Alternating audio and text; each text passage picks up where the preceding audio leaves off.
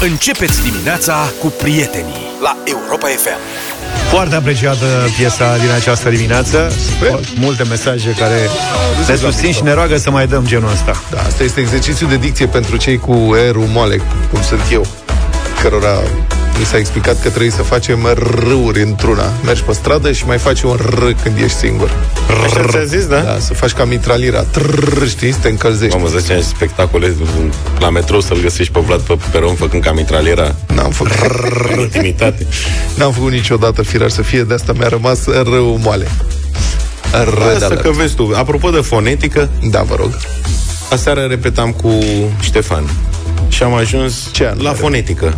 Există materie fonetică? Există o la limba Există? română o subspecie fonetică. Serios? Se face la școală? Da, în clasele Bă, de ce școală gimnaziu, fac copiii ăștia în ziua de azi? la un moment dat Și au ce fonetică. studiezi la fonetică? Da, cum Nu te des- supăra. desparți în silabe, cum pui accentul, A, chestii asta e? de-astea. Ok. Păi nu lasă, că toate alea cu diftong, ia, nu știu ce. A, am făcut și eu, dar nu cred că îi zicea special așa. Ei, În fine. Și la un moment dat ăsta recapitulează în sictir, n-avea niciun chef. Hai mă, mă înveți de, să despart în silabe, că eu știu. A dus la radio să-l facă de râs.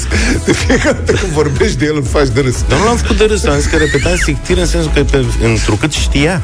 Ah, Acum vreau să-l fac de râs fără la... N-ai să o vezi bine. și ăsta citea acolo, pa, pa, pa, și la un moment dat ajunge la un exemplu cu cuvântul haină Haină? care în funcție de cum pui accentul și poate Haină. schimba sensul, da. Haină de piele și împărăteasa cea haină. De și ăsta piele. zicea, mă, că e pierdere de vreme. Zic, nu e pierdere de vreme, tată, că zic, uite, sunt oameni care nu știu că există cuvântul haină deloc. Da, păi, cum să-l accentueze? La caisă, Sau caisă, sau da. Sau ce am zis eu ieri, că... cotru. Încotro.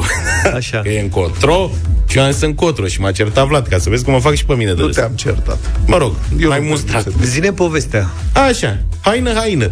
Nu e, domne, că e bătaie de... de vino, stai, moment, zic, și deschid ușa. Radu le ia vino încoa. Și haț apare Radu care făcea teste la matematică. N-ai, că la noi în casă e ceva... Te Băi, dar ăștia mici, Toți- ești rău cu toți ei. facem, mă. E Oana e cu nenorocire. matematică, eu sunt cu română. Mă rog, de-aia se așteaptă rezultate mai slabe de la română. Tu ești și cu, limbi, tu, tu ești și cu limbile străine. Da, da. Așa? Așa și de acum îi luăm pe rând, vedem cum lucrăm. și acum vine ăla de la matematică. Și zic, ia citește tati, ce scrie aici? Și zic, uite, el zice, "Îm- împără, împărătea, împărăteasa era haină, e greșit. Corect. E o greșeală aici. Ai Și identificat zic, corect? iată, Ștefan, ce, ce Explicația. era de demonstrat. Da, a fost mortal. Dar eram sigur. Era 100%. Da, mă, dar s-a prins că nu e regulă. Împără, împără că era și pe dos. Asta că e mic, mă, el nu știe toate cuvintele. Evident, adică nu știe da, cuvântul adică nu- hain. În ce clasă e? În clasa a patra. Ai învățat? Da. Ai notat?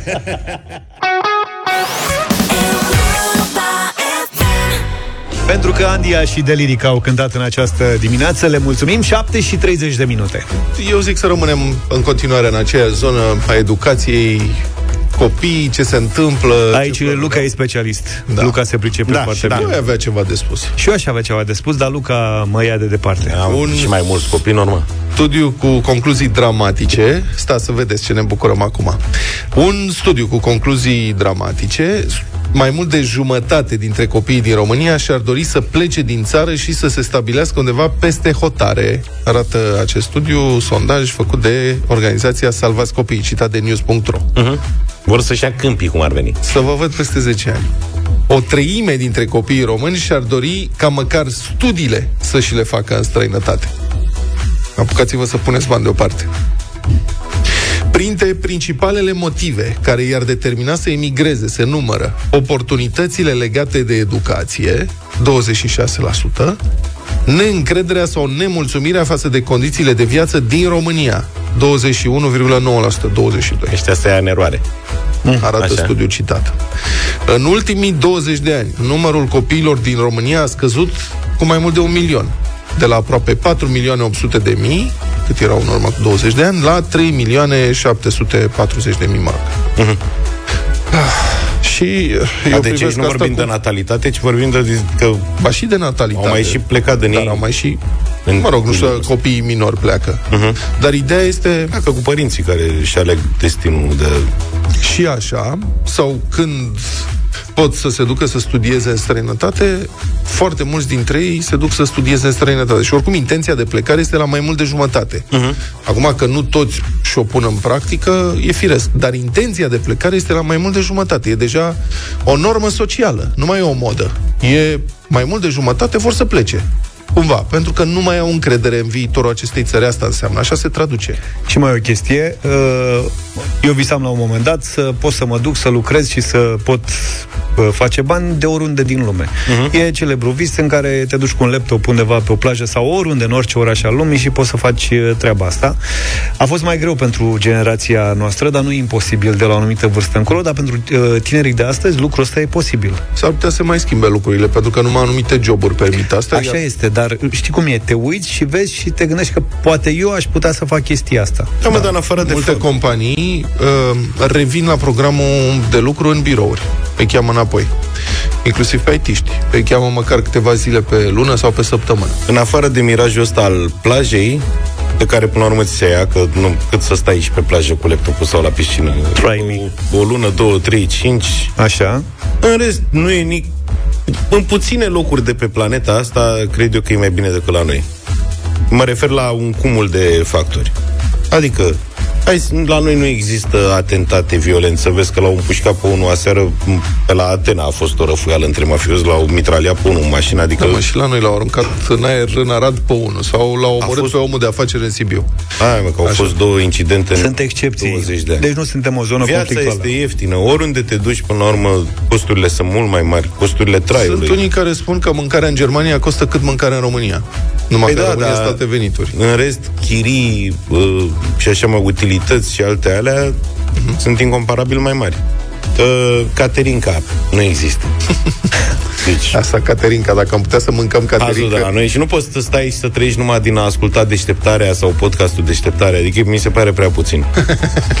Dar ce faci dacă valul ăsta se duce masiv încolo și uite că mai sunt, așa mai sunt și prietenii pe care îi lași acasă și de care ți-e dor rude și așa mai departe. Dar ce da. faci dacă ei pleacă în grup? Uite, sunt o gașcă dintr-o clasă care pleacă, se, își vorbesc și pleacă toți în Rar Anglia, de E exemplu. foarte greu să răzbești în grup acolo. E foarte greu. Uite, cred Sigur că... că se găsesc acolo și se formează niște mici comunități. Cred că motivul pentru emigrare se schimbă încet, încet. Nu se mai emigrează, nu se mai pleacă din România de pentru foame. motivele pentru care se pleca în urmă mm-hmm. cu 20 de ani. Când se pleca, într-adevăr, de foame, de sărăcie. România, în urmă cu 20 de ani, era foarte diferită de ce Corect. avem acum. Dar acum se pleacă pentru oportunități de carieră, și pentru ceea ce în România încă nu există, și anume o calitate a vieții care este mai ridicată în vest. Adică aici, da, sunt foarte multe oportunități, uh, poți să progresezi foarte repede. Poți să câștigi bine, sunt domenii în care poți câștiga bine, dar nu ai aceleași servicii publice, nu, nu ai aceeași educație pentru eventualii okay. tăi copii, nu ai aceleași, uh, aceleași servicii în sănătate, nu ai aceeași calitate a aerului, nu ai aceleași posibilități de petrecere a timpului liber și așa mai departe. Oamenii au început să aștepte o, o calitate a vieții mai mare. Da, dar uite, sunt locuri, de exemplu, în Anglia, sistemul medical este super criticat și oamenilor nu le convine deloc să se întâmplă acolo. E poate mai rău decât la noi. E gratuit, complet, uh-huh. dar sunt cozi, termene de așteptare foarte lungi și așa mai departe. Iar în România sunt locuri, uite, Timișoara, unde am fost noi, Iași, București. Noi am fost în Timișoara, în centru. Cluj. Sunt niște orașe unde... Dacă vorbești cu timișorenii, o să spună, voi ați fost în centru. Adevărat. Ea a venit să Eu nu spun acum că pentru toată lumea, nu spun că sunt, uh, nu e Dubai. Da. Dar zic, pentru tineri, au o perspectivă de a trăi în centru în Timișoara. N-aș, n-aș vrea să fiu înțeles greșit. Acolo. N-aș vrea să fiu înțeles greșit. Eu am ales să rămân în țară. Adică am avut oportunitatea să plec, am lucrat afară și am re- m-am revenit de fiecare dată. Mie îmi place în România, adică nu pledez în niciun caz pentru a pleca din România, dar constat ce se întâmplă. Dragi prieteni de pe recepție, ați vorbit cu copiii voștri? Sau dragi copii care sunteți pe mhm. frecvență? Mm-hmm. Frățiorilor, plecați, nu plecați, ce vreți să faceți? Iar voi, părinți, ce îi sfătuiți? Sau bunici, ce îi sfătuiți pe cei mici care vor să plece? 0372 069 599, sunați-ne și spuneți-ne care sunt planurile, unde, dacă e de plecat și de ce. De ce afară, de ce nu aici, 0372 069 599, numărul nostru de telefon și mesaj audio pe WhatsApp, dacă vreți. Bine, sunt și 0728 321 322. Sunt și oportunități în uh, uh, țări care uh, sună așa spectaculos. Te duci și studiezi la Londra și, cum spuneai tu, îți oferă, Londra îți oferă cu totul altceva și cultural și așa mai departe. Olanda am văzut că mai nou e foarte apreciată de tinerii români și așa mai departe. Adică sunt locuri mult mai spectaculoase. 0372069599 7 și 44 de minute. Mi-ar fi plăcut să studiez la Londra. I-aș și văzut pe Coldplay până acum. Așa da, i-am da, așteptat da. la București anul ăsta. Cred că am putea face toată emisiunea pe tema asta, la cât de multe mesaje sunt și cât de variate. Uite, o să încep cu unul venit din Spania, de la Doina, spune așa. Copilul meu, după ce a trăit 23 de ani în Toronto, Milano, Londra și Rotterdam, s-a decis că vrea să trăiască în București. Eu sunt încă dezamăgită de decizia lui și am spus că n-am să-i sponsorizez acest moft. Are 26 de ani și lucrează în București după ce a absolvit cele mai bune școli din lume pe banii mei. Eu acum trăiesc în Valencia, unde costul vieții este jumătate din costul vieții din România și unde serviciile medicale sunt mai bune decât în orice altă țară în care am trăit. Și am și plajă, acum sunt 20 de grade. Am încercat să mă întorc în București, dar din punctul meu de vedere există o ostilitate la adresa celor din diaspora. Nu cred că există, asta ți s-a părut. Cred deci, iată, părut. fiul ei care a perindat toate Să știi că e continentele, interesant. s-a întors acasă. Mai știu cel puțin două cazuri de copii din familii de români, dar copii care au crescut în Occident și uh-huh. care sunt români așa, numai ca proveniență, ca origine familială. Dar ei, de fapt, și care vor vin să studieze în România, să încerce să înțeleagă mai mult din România. E foarte interesant. Dar să știi că sunt și cazuri care au studiat acolo și nu se adaptează la România pentru că sistemul cumva îi respinge. Uh-huh. Da, e complicat uneori să revii. Pe de altă parte, iată... Hai să luăm telefoane și mesaje sunt multe. Ariana din Timișoara de 12 ani spune că intenționează să plece în Anglia sau Corea de Sud ca să poată merge la facultatea de arte și chiar să facă sport. Ariana are, iată, 12 ani. Cool. Salut Europa FM, sunt Adrian din Prahova și eu îl sfătuiesc pe filmul să se ducă unde o vedea cu ochii. E, uite, ce îl sfătuiește Dar de ce? De ce? Asta ne interesează. A. De ce? Nu doar afirmația. Haideți să vedem telefoane. Gigi, bună dimineața! Bună dimineața! Salut! Neața! Te ascultăm, da, te rog. Bă, eu discut cu băiețul meu de vreo 5 ani de zile să, să plece. Câți și... ani are? 16. Ok. E în clasa 10. Deci tu încerci să-l determini pe el să plece? Nu-l determin. Vreau doar să-i spun care sunt diferențele între a sta aici și a, fa- a fi afară. Și singurul lucru care mă sperie în clipa de față în România sunt serviciile sociale și serviciile medicale. Uh-huh. Da, Dar ai lucrat tânăr, afară, adică ai experiență? Ai stat afară? Uh, da, și dacă n-aș fi lucrat, aș fi fost probabil decedat în clipa de față. Aha. Deci ai avut o experiență medicală salvatoare cu sistemul da, medical? Pe scurt, în, pe scurt, uh, acum trei ani de zile m-au depistat cu cancer uh, în fază terminală. Și te-au și salvat m-au străinii? tratat ca pe unul de-al lor, fără să plătesc mai mult de 50 de euro la spital după patru operații zdrave. Da, dar asta a fost o experiență limită. Mă bucur că ai trecut peste ea, dar poate copilul tău nu o să ajungă în, în, uh, da, în situația asta okay, limită, sunt, nu? Sunt de acord, dar când vezi un spital în care există taxiuri în interiorul spitalului, când vezi câte tomografe sunt și sunt toate funcționale, când vezi că ai programare la și jumătate și intri la și jumătate și nu este în bulzeală. În ce țară se întâmplă asta? Olanda. Mulțumesc foarte mult. Olanda este un vârf al civilizației. Pe de altă parte, nu putem să nu remarcăm. Mă, totuși, în 30 de ani s-a construit un singur spital în țara asta. Statul a construit un singur spital da, dar am mai făcut și privații unul și... Nu? Bun, dar măcar să lasă și okay, o să mai fie bun, și dacă, Bine, nu poți să construiești spitale, ok, lasă, privatizează sistemul și lasă privații să construiască, pentru că privații ar construi, dar uh, statul, adică, de fapt, politicienii, paranteză aici, nici nu vor să privatizeze, că ei folosesc sistemul de stat ca să-și tragă șperțuri și bani, adică nici nu ne lasă să trăim, nici nu ne lasă să murim. Bună dimineața, Adrian! Bună Salut, dimineața, Adrian! Adrian. Bună dimineața, domnilor! Vroiam să vă spun despre cei doi fii ai mei, Te rog. Uh, care lucrează la București, la două multinaționale.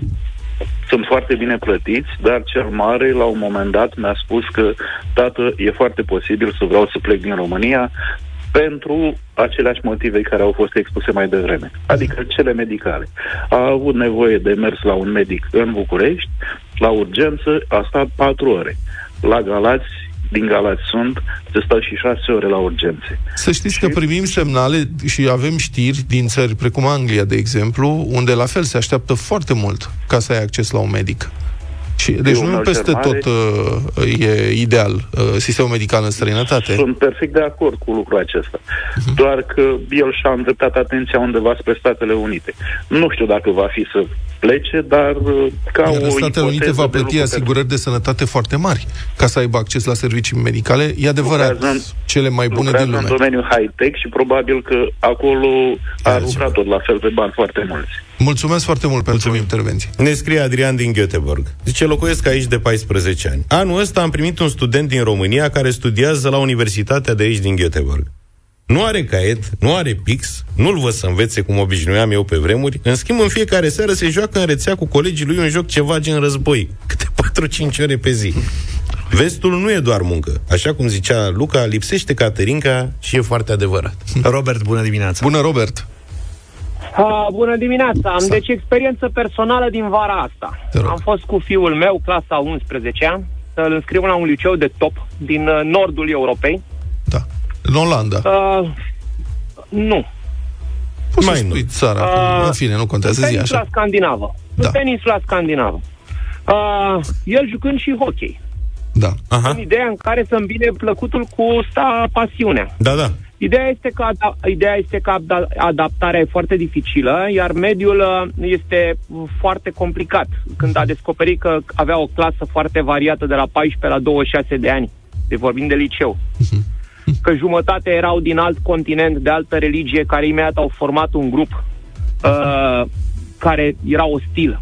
Uh, că în secunda 1 a fost ăsta bruscat de unul din alt continent și a spus, ah, bă, am auzit despre România, bă, că voi sunteți țară de hoți. Uh-huh.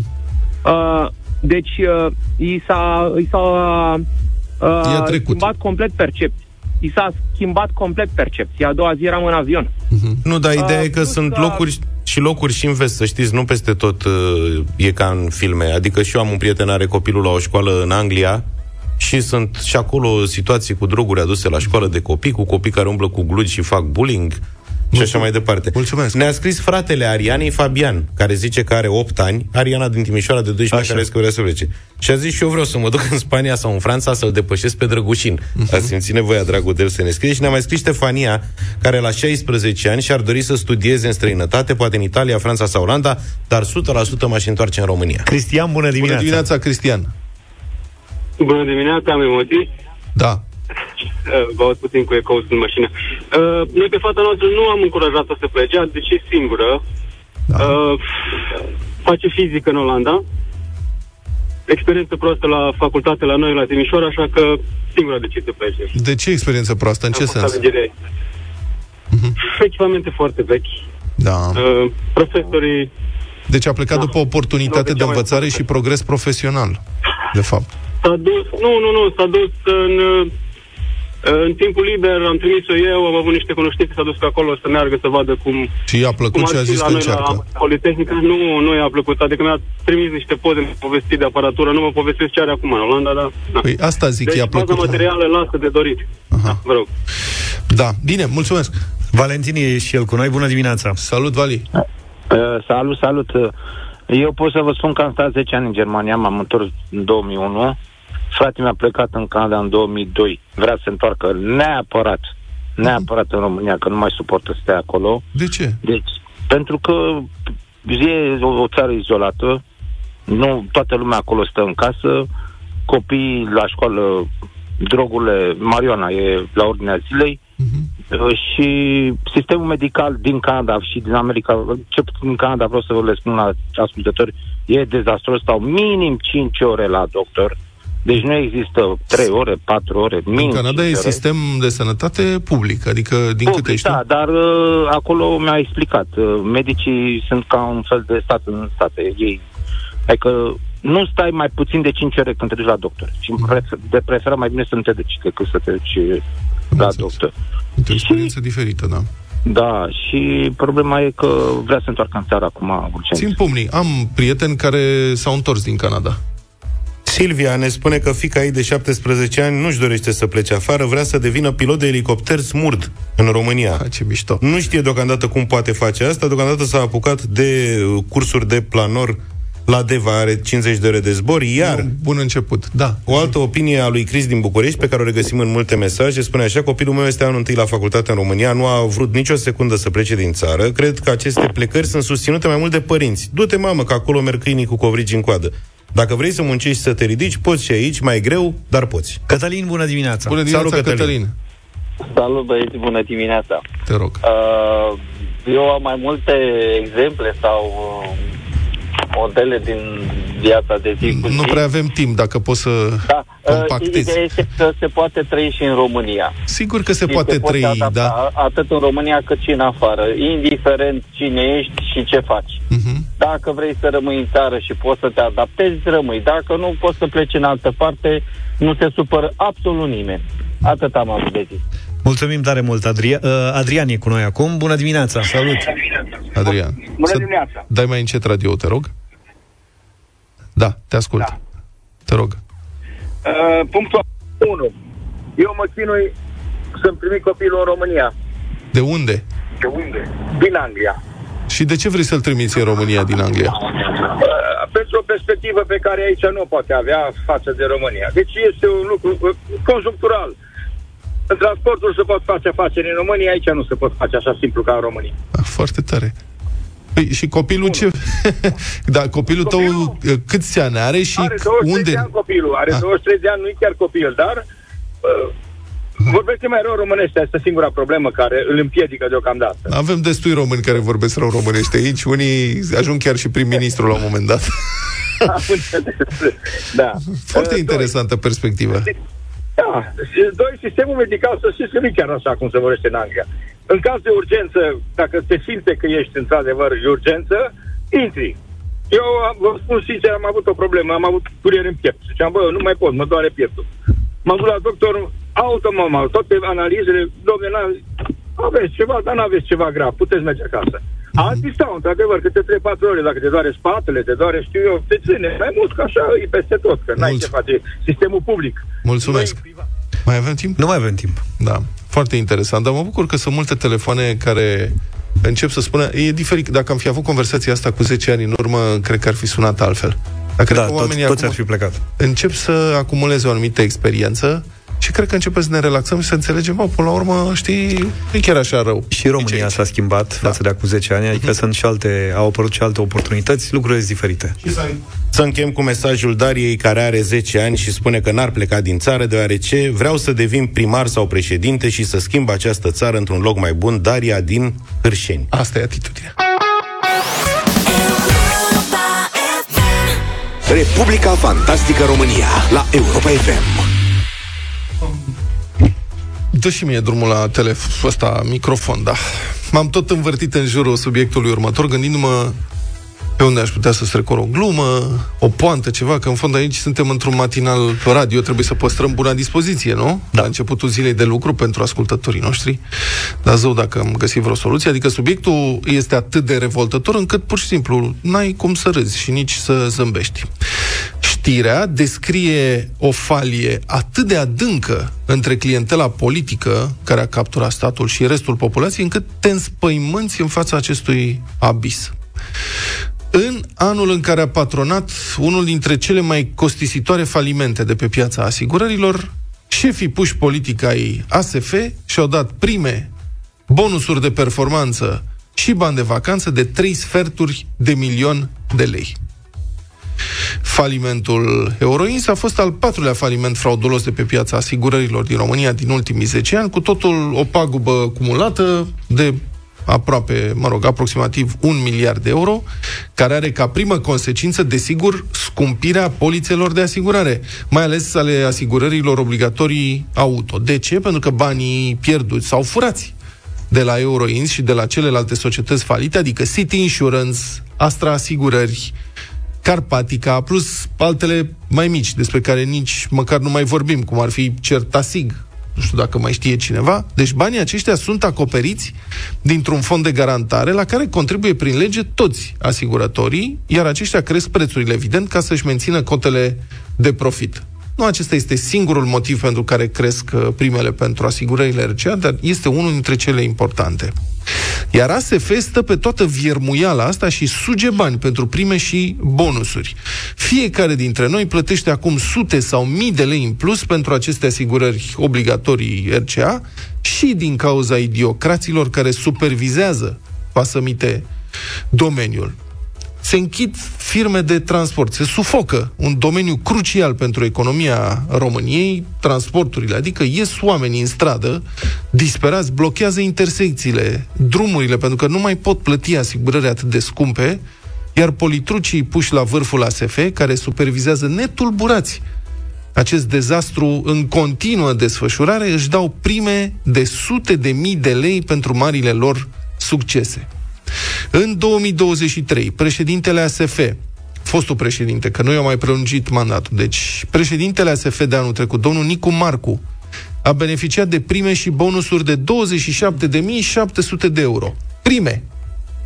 Asta în plus față de salariul de 12.000 de euro net lunar. Aproape 900.000 de lei încasați într-un singur an, bani în mână pentru mizeria de supraveghere cică a pieței asigurărilor pe care a făcut-o. Apropo, în mandatul domnului Marcu la ASF a mai fost și falimentul City Insurance, altă bombă pe piața asigurărilor, la care detonarea ASF a asistat fără să tresară. La cererea ziarului Libertatea, ASF, ASF a mai comunicat și alte date. Iată, prin vicepreședintele ASF Doina Dascălu a încasat în 2023 peste 113.000 de lei în bonusuri și prime. 22.600 de euro. Numai bonusuri și prime. Vicepreședinții Cristian Roșu, Daniel Armeanu, Gabriel Grădinescu au luat fiecare anul trecut câte 104.000 de lei. În plus, ca prime și bonusuri de performanță, 20.800 de lei. Banii ăștia, uh, pardon, 20.800 de euro net. Iar banii ăștia se adaugă, evident, salariilor dânșilor, de peste 10.000 de euro lunar net. Cine plătește pentru acest orbitor și prost gust lux salarial, de prost gust lux salarial? Păi noi toți, prostimea. Pentru că ASF se finanțează din taxele pe care le ia de la firmele de asigurări, pensii private, care activează pe piețele de capital. Adică firmele acestea, ele, cum credeți că își recuperează banii dați la ASF, altfel decât mărind tarifele clienților. De altfel, toți cei 500, 500 de angajați ai ASF au primit prime anul trecut, prime în valoare de 3 salarii anual. Adică la ASF există al 13-lea, al 14-lea și al 15-lea salariu pentru toată lumea. Înțelegeți ce uriașă o brăznicie? Apropo, știți cât este salariul mediu net la ASF? Aproape 12.000 de lei. 11.905 lei bani în mână, bani de fes, în decembrie anul trecut. Să nu-și închipuie cineva că ASF n-ar trebui sau nu poate fi trasă la răspundere pentru ce dezastru e pe piața asigurărilor. Că de-ar fi așa, adică dacă ASF n-ar avea niciun cuvânt de spus, dacă n-ar putea influența nimic și n-ar fi deloc responsabil, următoarea întrebare firească vine imediat. Păi atunci de ce mai plătim aceste sute de angajați cu salarii medii nete de 12.000 de lei net lunar? Adică la ce sunt ei buni? dacă nu pot face nimic ca să controleze și să identifice bubele, infecțiile, cancerele financiare din sistem. De ce nu desfințăm instituția asta, dacă tot nu face nimic ca să protejeze publicul și ne și costă atât de mult? Iar dacă sunt responsabili, atunci cum pot să-și dea prime pentru dezastrul pe care îl patronează, supervizează, supraveghează, monitorizează? Dacă întrebi cum pot fi date bonusuri de performanță pentru o așa contraperformanță, probabil că ASF va răspunde că primele și bonusurile de sute de mii de lei numai pentru șefi și alte milioane de lei pentru sutele de angajați se dau pentru că așa scrie în contractul colectiv. Dar contractele astea se mai și renegociază, știți? Adică nu sunt cele 10 porunci, nu sunt imoabile, nu sunt legi ale fizicii. Plus că nu te poate obliga nimeni să fii nesimțit și să iei bonus de performanță când ai supervizat încă un faliment de sute de milioane pe tura ta. Iată, de pildă, Hot News a aflat că dintre toți paraziții de la ASF există și un șef care s-a simțit rușinat, probabil, să ia prima pentru contraperformanța instituției. Domnul Ovidiu Vlasopol, membru în Consiliul de Administrație, dânsul este singurul care, ce să vezi, a refuzat primele. Citez, în contextul generat de falimentul Euroins, unde am făcut tot ce ținea de atribuțiile mele pentru a fi prevenit, adică, înțeleg, pentru a fi prevenit falimentul, am renunțat la încasarea celor două prime, prima de performanță și cea pentru ziua ASF, am făcut această solicitare luna august anului trecut, printr-o declarație pe proprie răspundere, atunci când s-a votat acordarea acestor prime prevăzute de contractul colectiv de muncă. O creanță pentru angajați, pentru care conducerea ASF putea fi dată în judecată, a declarat miercuri pentru Hot News Ovidiu Vlasopol. De singurul om onest de acolo, așa pare, nu? Deși, sigur, mai există și demisia de onoare, nu doar refuzul primelor, dar oricât. În rest, orgie. Care sunt totuși motivele pentru așa un dezmăț și așa o nesimțire? Ce performanțe ale ASF justifică așa niște prime și bonusuri demne de standardele de excelență ale unor corporații private de mare succes? Cum poți să iei prin contract astfel de prime al 13-lea, al 14-lea, al 15-lea salariu, indiferent de ce faci la job? Care mai este legătura acestei instituții cu însăși realitatea înconjurătoare? Dacă șefii pot încasa prime de zeci de mii de euro anual și salarii de sute de mii de euro anual și concedii peste concedii și zile libere cu găleata, în condițiile în care domeniul pe care trebuie să-l supraveghezi este literalmente cangrenat de falimente frauduloase și pagube de un miliard de euro în mai puțin un deceniu. Și cum pot explica liderii politice acestei țări, care numesc în funcție președinții, directorii și șefii ASF, cum pot explica ei această rușine îngrozitoare, această nesimțire crasă pe față, această sfidare oribilă a unor îmbuibați și parveniți față de poporul acesta?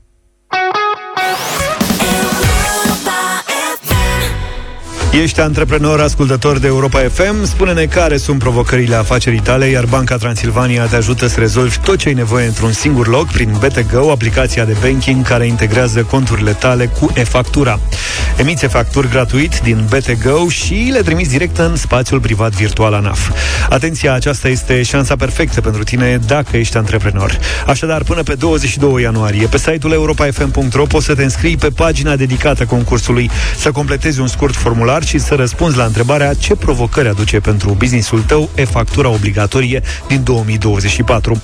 Vom alege șase câștigători prin tragere la sorți care vor putea să-și și promoveze afacerea aici la Europa FM într-un mini-interviu. Prinde șansa, participă la concursul BT pe europafm.ro și succes în afacere!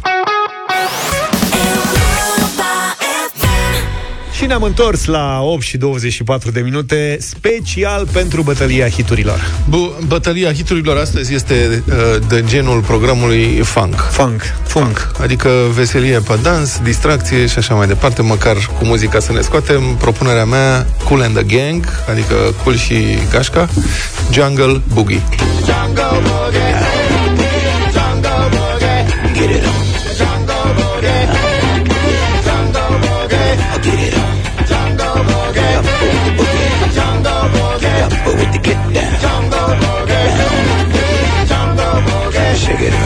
Îmi place că ai tradus și formația. Din ce Tarantino era piesa?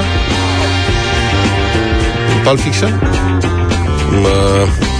Hai că verific. Se cercetează. Proiectul Nars Barclay strigă Crazy și asta e propunerea mea pentru astăzi. I remember when, I remember, I remember when I lost my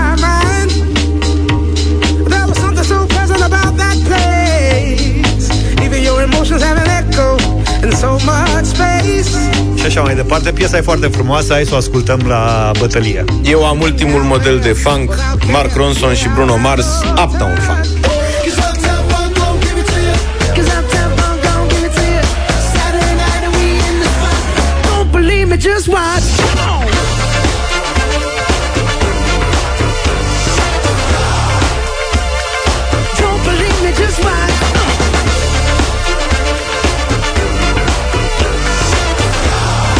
0372069599 Hai să începem cu Mihai, bună dimineața! Salut, Mihai! Bună, Mihaiță! Bună dimineața, băieți. Salut. Votez cu George Rapidistul astăzi. Hai rapidul. Bună. Bine, domnule. Da, hai. Ne auzim și ne vedem pe stadion vineri, mâine. Uh, Monica, bună dimineața! Bună! Bună! Salut, George, îmi pare rău, votez cu Luca, vreau să dansez. Mulțumim. Bine, domnule, mulțumesc, Monica. Așa și cu mine nu poți să dansezi, cu Nu-i Crazy. dansantă. Bine, Monica. Viorel, bună dimineața! Bună, Viorel. Bună dimineața, Neața, Salut, Viu. Barclay. Lars, perfect. Narls. Lars. Cristina, bună dimineața! Viața, băieți, vă îmbrățișez, Bună. vă îmbrățișez pe toți, dar votul merge la Luca. Bine, Cristina, mulțumim. Am înțeles. Ce aveți, domnule, cu Luca? George, bună dimineața! Cu ăsta, Bruno Mars. Vă salut, băieți, cu respect. Salut, George. Luca, o să merg și eu în dimineața. Salut. Bă, ești, mă Bine, scoți, George. mă scoți din sărite cu chestia asta. Mișto Pesa. Și Piesa lui videoclipul. Tarantino n-a luat nimic. Da, piesa lui Tarantino nu. Surprinzător. Pulp Fiction a apărut. Da. Da. Unul dintre filmele noastre favorite. Da, eu nu știu de ce mă gândeam la... E și filmul slab, de asta poate. Chiar ar trebui să revăd.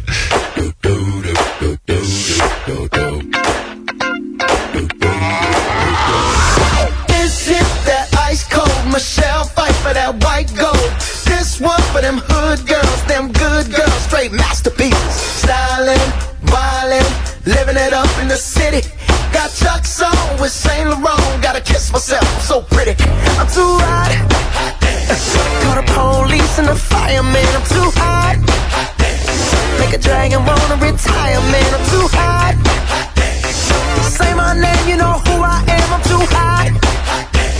And my band bought that money. Break it down. Girls hit you, hallelujah.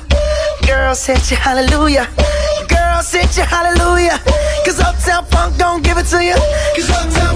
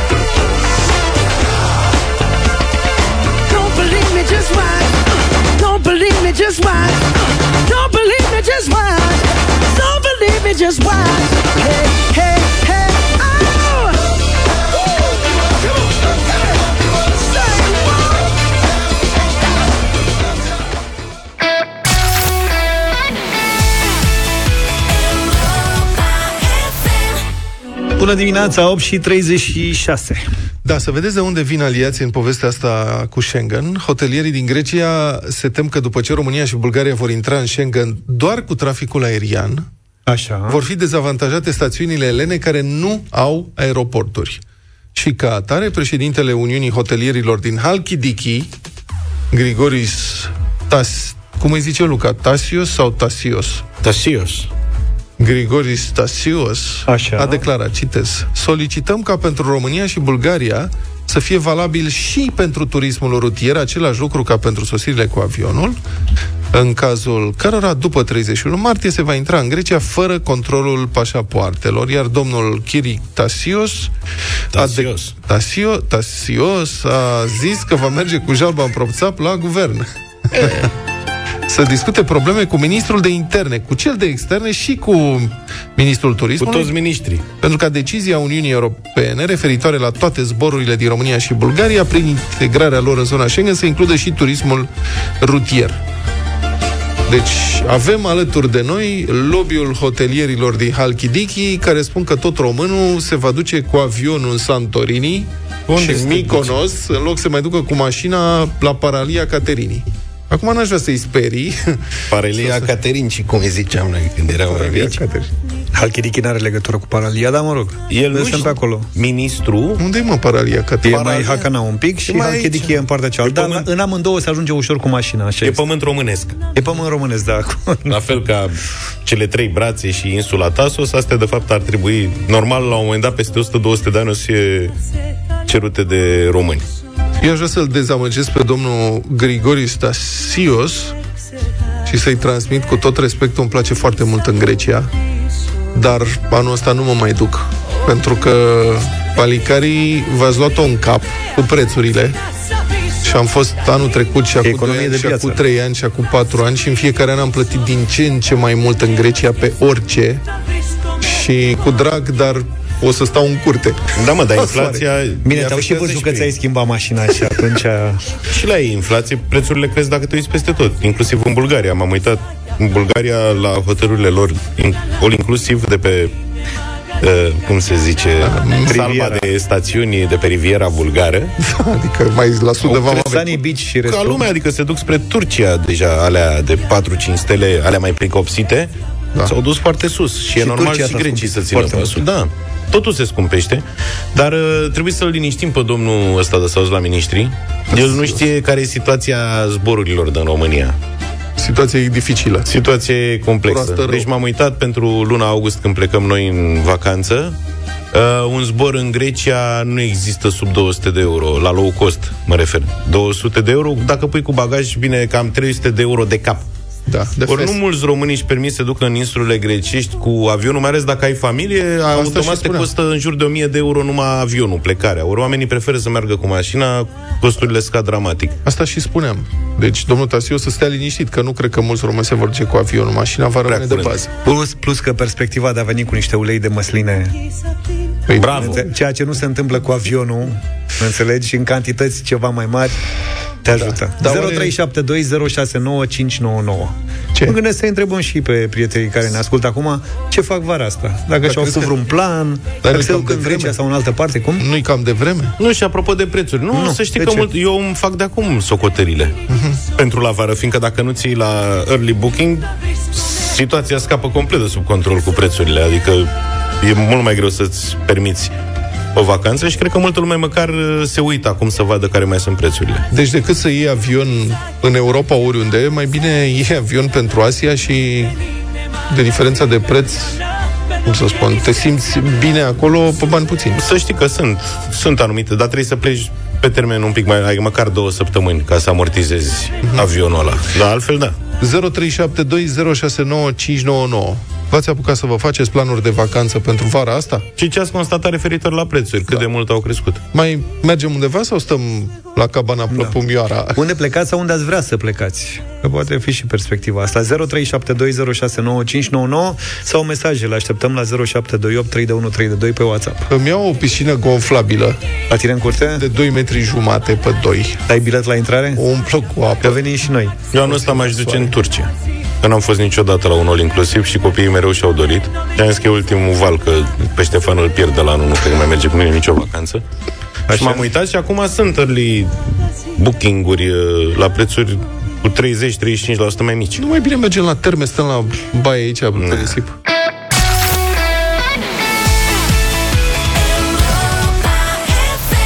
Și ne-am întors. Mesajul Ia la uzi. un amic? Ah. Ce ai fi? Cum să nu te duci, mă, la ei? Ia zi, ce zice amicul? Deja a rezervat Grecia de două săptămâni, îmi spune. Ce de vreme că zici tu? Spune, am găsit hoteluri în Tasos în decembrie și în ianuarie nu mai aveau disponibile camere pe aceeași perioadă de interes. Deci... Ia uzi. Bună dimineața, domnule. Noi ne-am făcut planul de vacanțe de anul trecut de când am plecat din Grecia.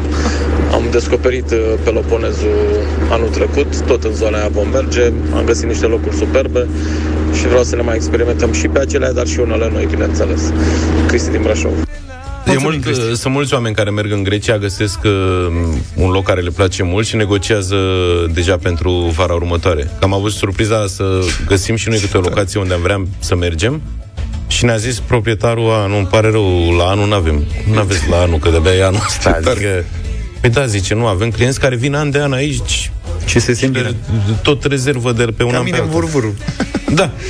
Bună dimineața, uh, de la Bistrița vă sun Adrian, sunt rezervarea am făcut-o pentru Turcia, uh, două persoane, ultra all inclusiv, 1480 de euro zbor Cluj, Antalya. Uite, n-am mai fost în Turcia de 20 de ani, n-am mai fost în Turcia. Uite, cineva îmi recomandă dacă Băi, mă duc cum în, mai fi? în Turcia să mă duc de la 1000 de euro de persoană în sus. Aha. Adică chiar dacă sunt chilipiruri, în realitate acele hoteluri nu prea se încadrează la 5 stele, chiar dacă așa sunt afișate. Cu 20 de ani, așa ni s-a spus, să nu care e, mai scădeți o stea. Da. S-a zis că nu dam la bilete. E Mai în scădeți continuare o stea. valabil, da, pentru că dacă te uiți, m-am uitat eu pe niște oferte și plaja de prețuri este extrem de largă. E clar că sunt niște diferențe acolo între un hotel care e Mhm. 2000 de euro pe sejur și unul care e 12.000 de euro pe sejur și tot de 5 stele sunt. Uite că primești și eu mesaje. Lefcada din nou și din nou. Mișto Lefcada, da, mi-aduc aminte, a fost mișto. Frumos. Hai să vorbim cu Daniel. Bună dimineața. A plecat Daniel, cred că e în drum spre Grecia. Avea o mașină închiriată în Lefcada care cred că avea motor de un litru și 30 de cai cu totul.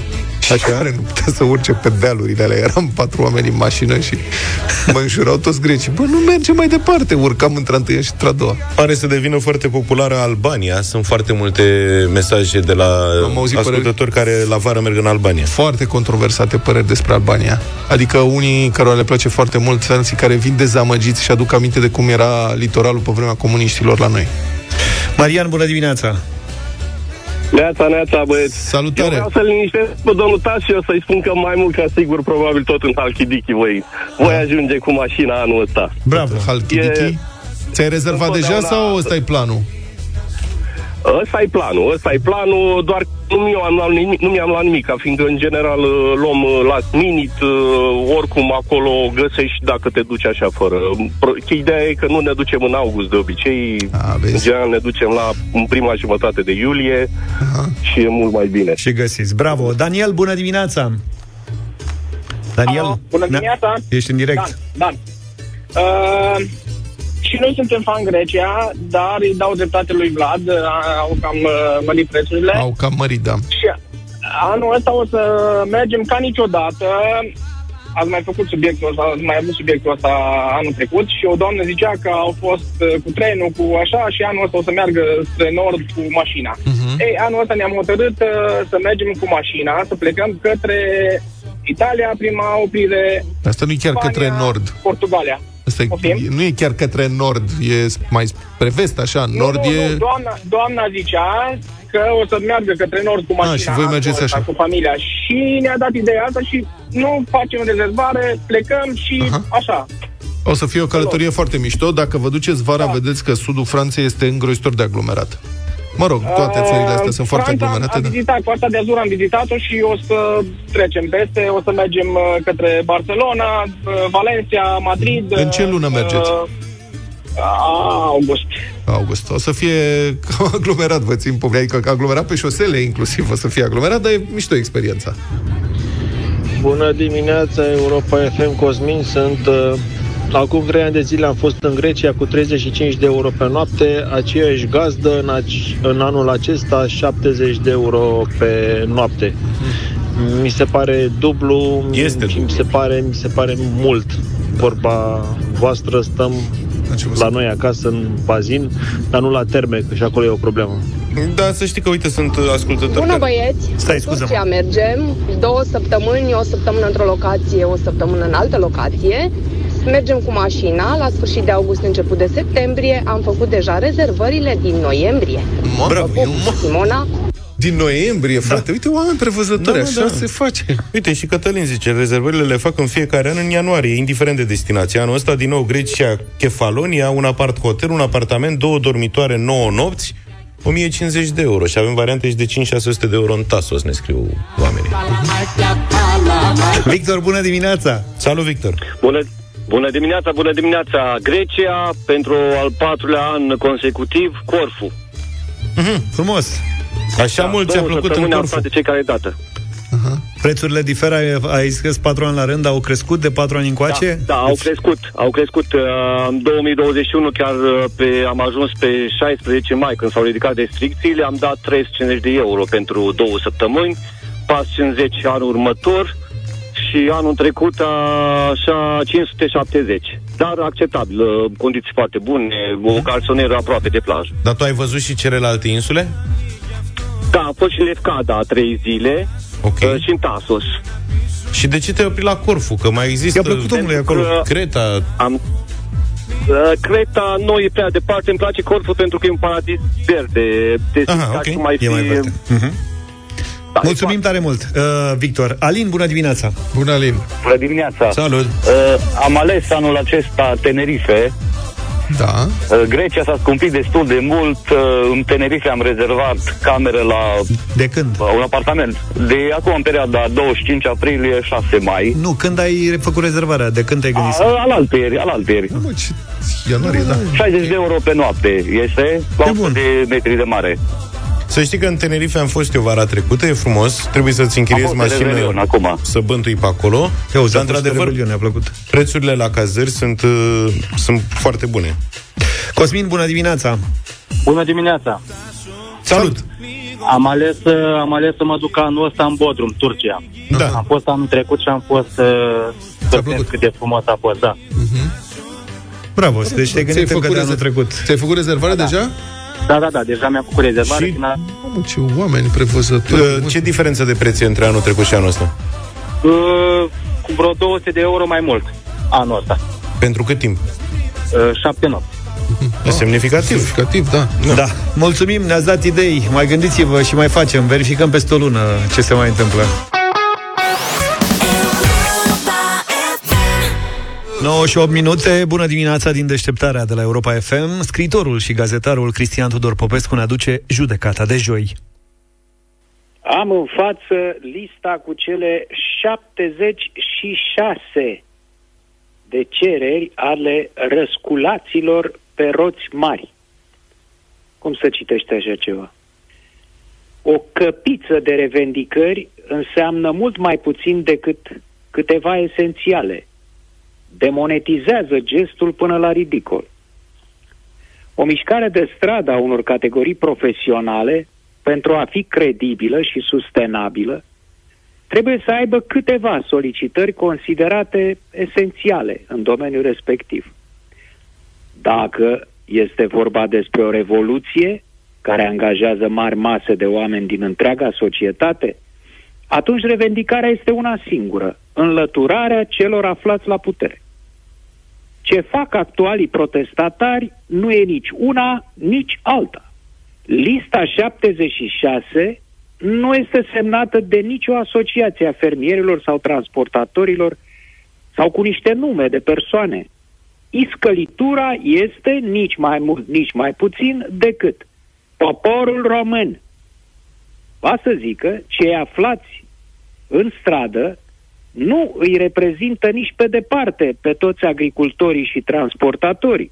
În schimb, se autoidentifică cu întreg poporul. Dacă ar fi așa, ar trebui ca medicii de familie, de pildă, să nu mai protesteze acum cu pancarte și scandări, ci să-și trimită doleanțele către poporul agricultor și transportator, ca să le pună pe lista lui. Unde a mers mia, merge și suta. La fel, alți lucrători care mai au de gând să se revolte. Vânătorii au fost trecuți deja, nu știu dacă și întrebați, la numărul 74 și 75, cu adeverința de poligon și o lege a ursului. Procedând așa, opoziția din stradă încetează să mai fie democratică. Devine totalitară. Dictatura poate apărea și în opoziție, nu numai la putere. O opoziție care vrea să se substituie astfel singurelor forme democratice legale de manifestare a poporului. Alegerile și referendumul. Unde mai pui că, paradoxal, dacă toate cererile răsculaților pe roți mari, de genul 44, reducerea cu 50% a impozitului pe venit a salariaților din agricultură.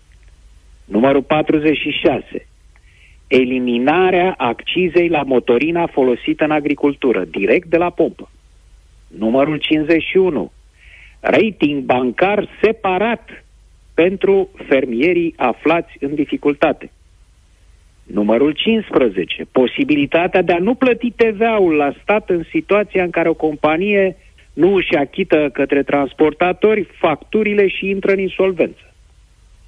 Ar fi acceptate de către guvern, privații din agricultură și transporturi s-ar transforma în privilegiați în raport cu toți ceilalți oameni ai muncii, care va să zică cu poporul.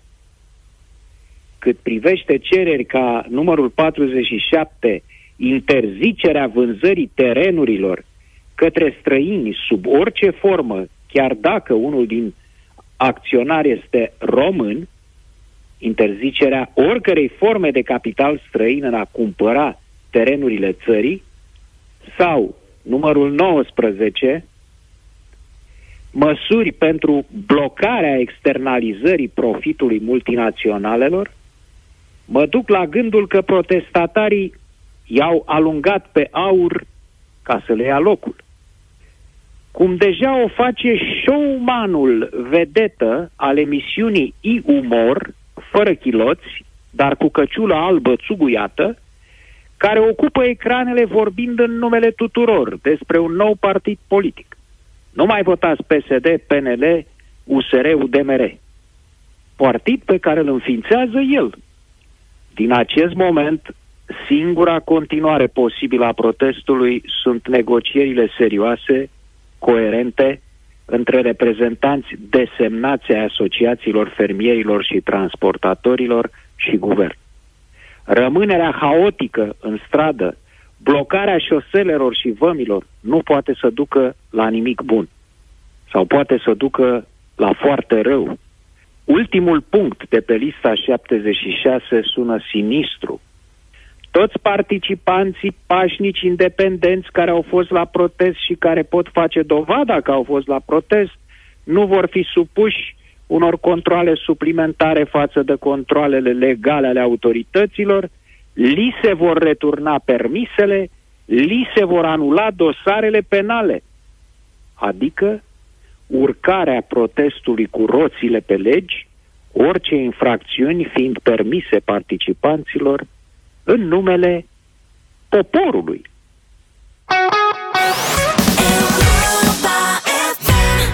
Nu se mai face, domnule, muzică cum se făcea pe vremuri. Da, tot e numai chinezăria. da. O firmă din China chinezească, chinezească din China, Așa. cu șef zgârciți, s-a mutat în vârf de munte ca să scape de angajați fără să le mai dea compensații cum ar fi trebuit să le dea dacă i-ar fi dat afară. Mm-hmm. Ei aveau genul ăla de contract, dacă îi dădea afară, trebuia să le dea de compensații. Nu toată lumea are așa.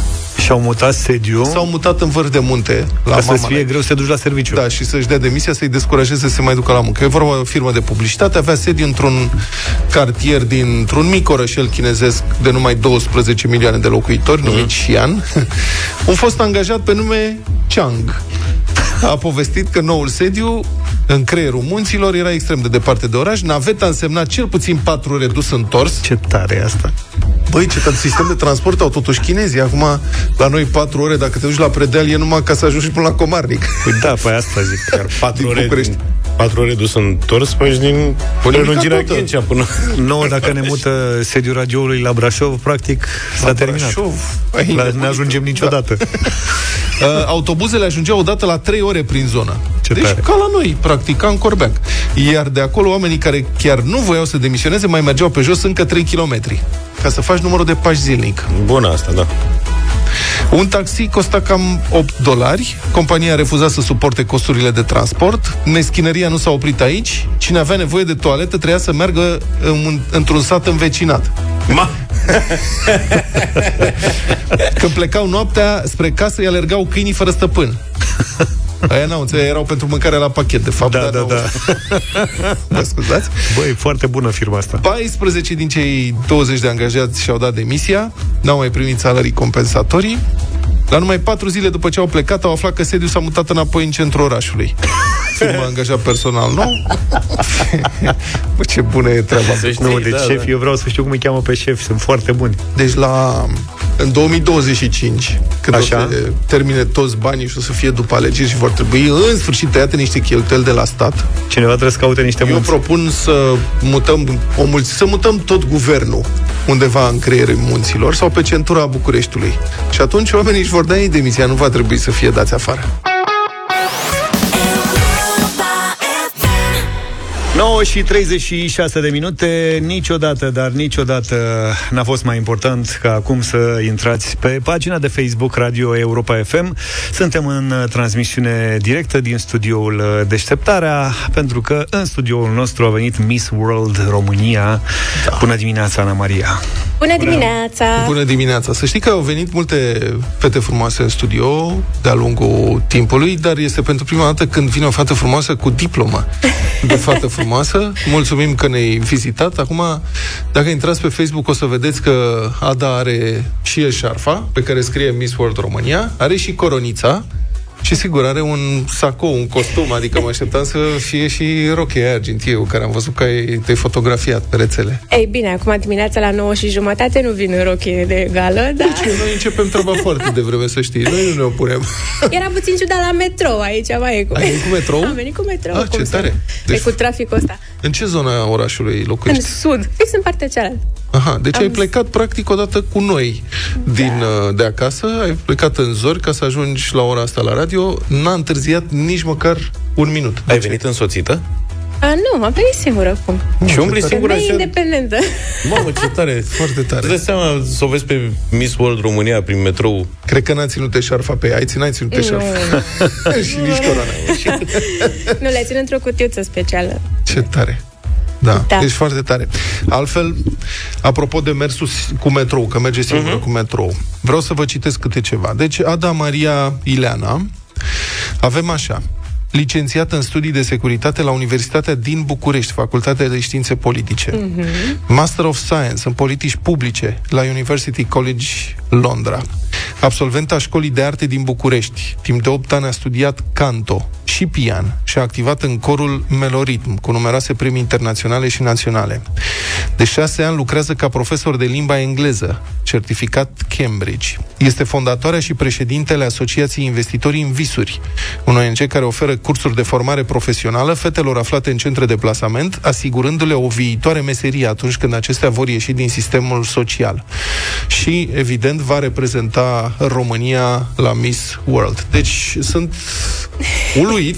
Vreau să te întreb când ai avut timp să le faci pe toate, pentru că ești foarte tânără, nu spunem vârsta, dar ești realmente foarte tânără. Când ai avut timp să le faci pe toate? Ei, putem să spunem vârsta. Am 26 de ani. Um, pe parcurs. Bine, am început de foarte mică, cel puțin asta cu cântatul.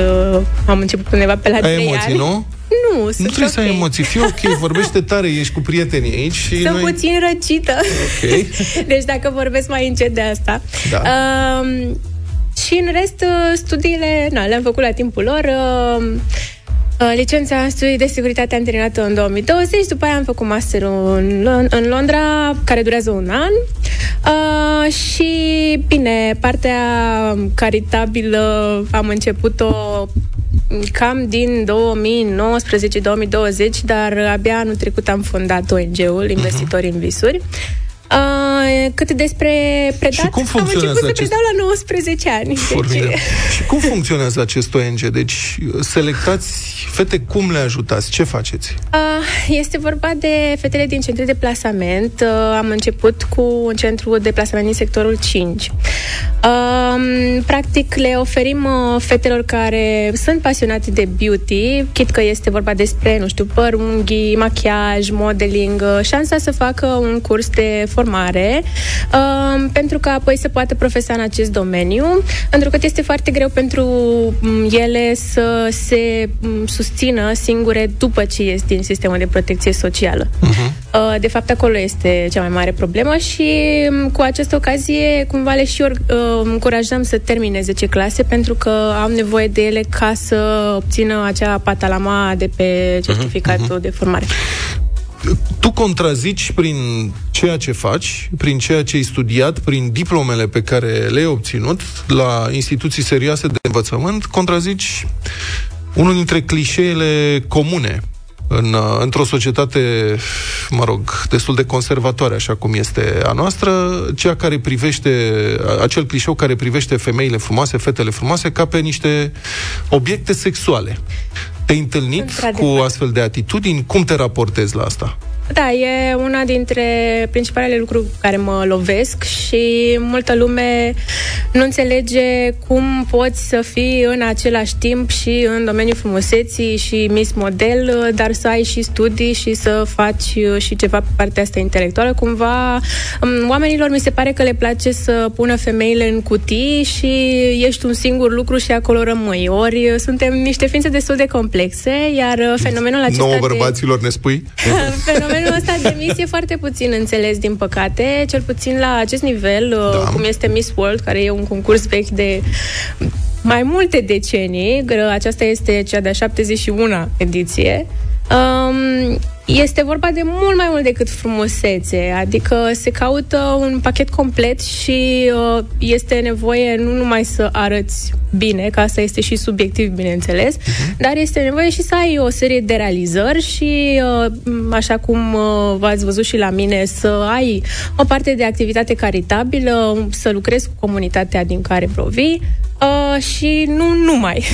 adică Miss World, de exemplu, are uh, 4 sau 5 probe pe parcursul uh, cantonamentului de acolo, care durează 3 săptămâni. Uh, Miss World începe peste două luni la Mumbai. Presupun că te pregătești pentru asta. Spune-ne câteva cuvinte despre cum te pregătești pentru momentul, pentru finală, cum ar veni, și care sunt aceste probe.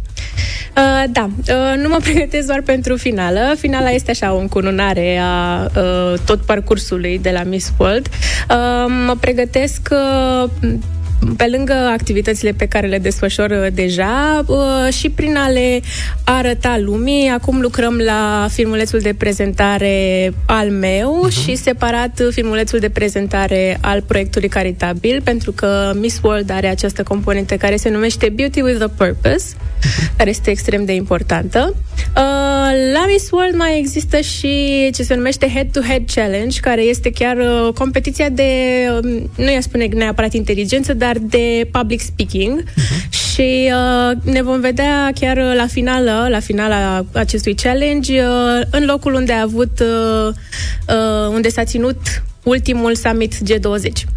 Wow. Deci, uh, da, e destul de Bun. important. Legătura candidatelor cu țările lor este evidentă, adică purtați eșarfe pe care scrie numele uh, țării, te cheamă, nu? Așa te duci, Miss România. Exact. Cum, cum folosești tu această legătură atât de evidentă pentru a vorbi despre România? Sau dacă lucrul ăsta te preocupă, te interesează, sau dacă e un lucru pe care vrei să-l faci? Uh, Da, m-a preocupat întotdeauna să reprezint România într-un mod frumos și uh, este o oportunitate foarte bună la Miss să promovăm țara din care venim. Cum o faci concret? Um, La ce te gândești? Uite, de exemplu, în, în fiecare, la fiecare concurs și în special la Miss World există componenta asta de costum național, Mhm. uh, iar anul acesta am pregătit ceva absolut special. Te duci în bundiță. nu. Uh, Până acum am mers, să știi, în costume tradiționale din acelea tradiționale, tradiționale foarte vechi. uh, de câte un secol, două, dar anul acesta am decis să fac ceva special și voi uh, lucrez cu un uh, designer, cu Pavel Kroiman, care face un costum fă- format din patru fâșii, fiecare fâșie reprezentând uh, o regiune din România. O să fie foarte interesant. Uh, și bineînțeles că vorbesc despre, despre România nu numai uh, din punct de vedere turistic, dar și cultural și asta mă preocupă foarte tare. Uh, Care e argumentul României, principalul argument al României pe care vrei să-l folosești în sprijinul tău acolo pe scenă? Um, eu am spus în uh, textul pe care l-am trimis deja la Miss World că România este așa un uh, soi de uh, bijuterie nedescoperită a Europei și așa mi se pare. Uh, bine, încet, încet încep să vină turiști și la noi, doar că având așa de puțină promovare, îmi doresc foarte mult să mizez pe ideea asta și pe ideea de oameni foarte primitori și um, chiar cred că avem extrem de multe de oferit uh, din toate punctele de vedere și toată lumea care a venit aici, a vizitat uh, România alături de mine, mi-a spus același lucru. Sunt absolut uimiți și cuceriți de țara noastră. Să le vorbești și de obor, te rog. Da, de piața Obor. Să Da. Îți mulțumim. Mici, mănânci la terasa Obor? Cum să nu mănânc mici? Uite, mă, e Atunci de nu noastră. are. Ada Maria Ileana, îți mulțumim foarte mult pentru prezența în uh, deșteptarea. Îți ținem și eu pumnii pentru și să invitație. reprezinți, uh, să, să reușești tu, să ai tu succes, să ne reprezinți uh, țara cu, cu cinste și dacă câștigi și dacă nu, mai treci pe la noi. Sigur că da. 9 și 49 ne-am întors în deșteptarea. După Miss World Vine o Stai altă să ne Miss pe recon- care o cunoaște toată planeta. Ne E vorba de reconcentrăm. Ina Care a lansat o piesă nouă. O Ascultăm acum și votați la 0372 069 599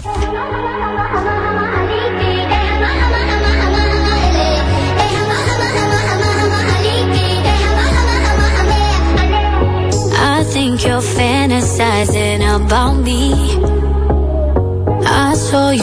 Walking right across my street, and I know, know, know you wanna feel me. The look into your eyes, so wild and free.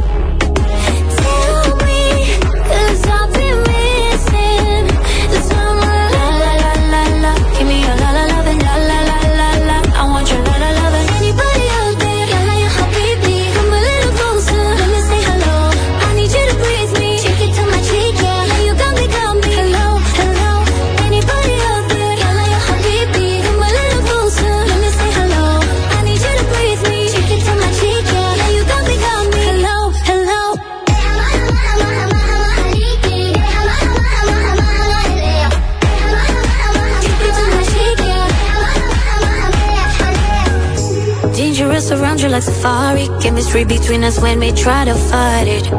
I've been on your mind on the night. Top, top, top, and you won't feel sorry. Papi, we can keep it bajo low, low. Whatever you want, we can do so. Touch my hand whenever the lights go low. Take a seat and welcome to the show.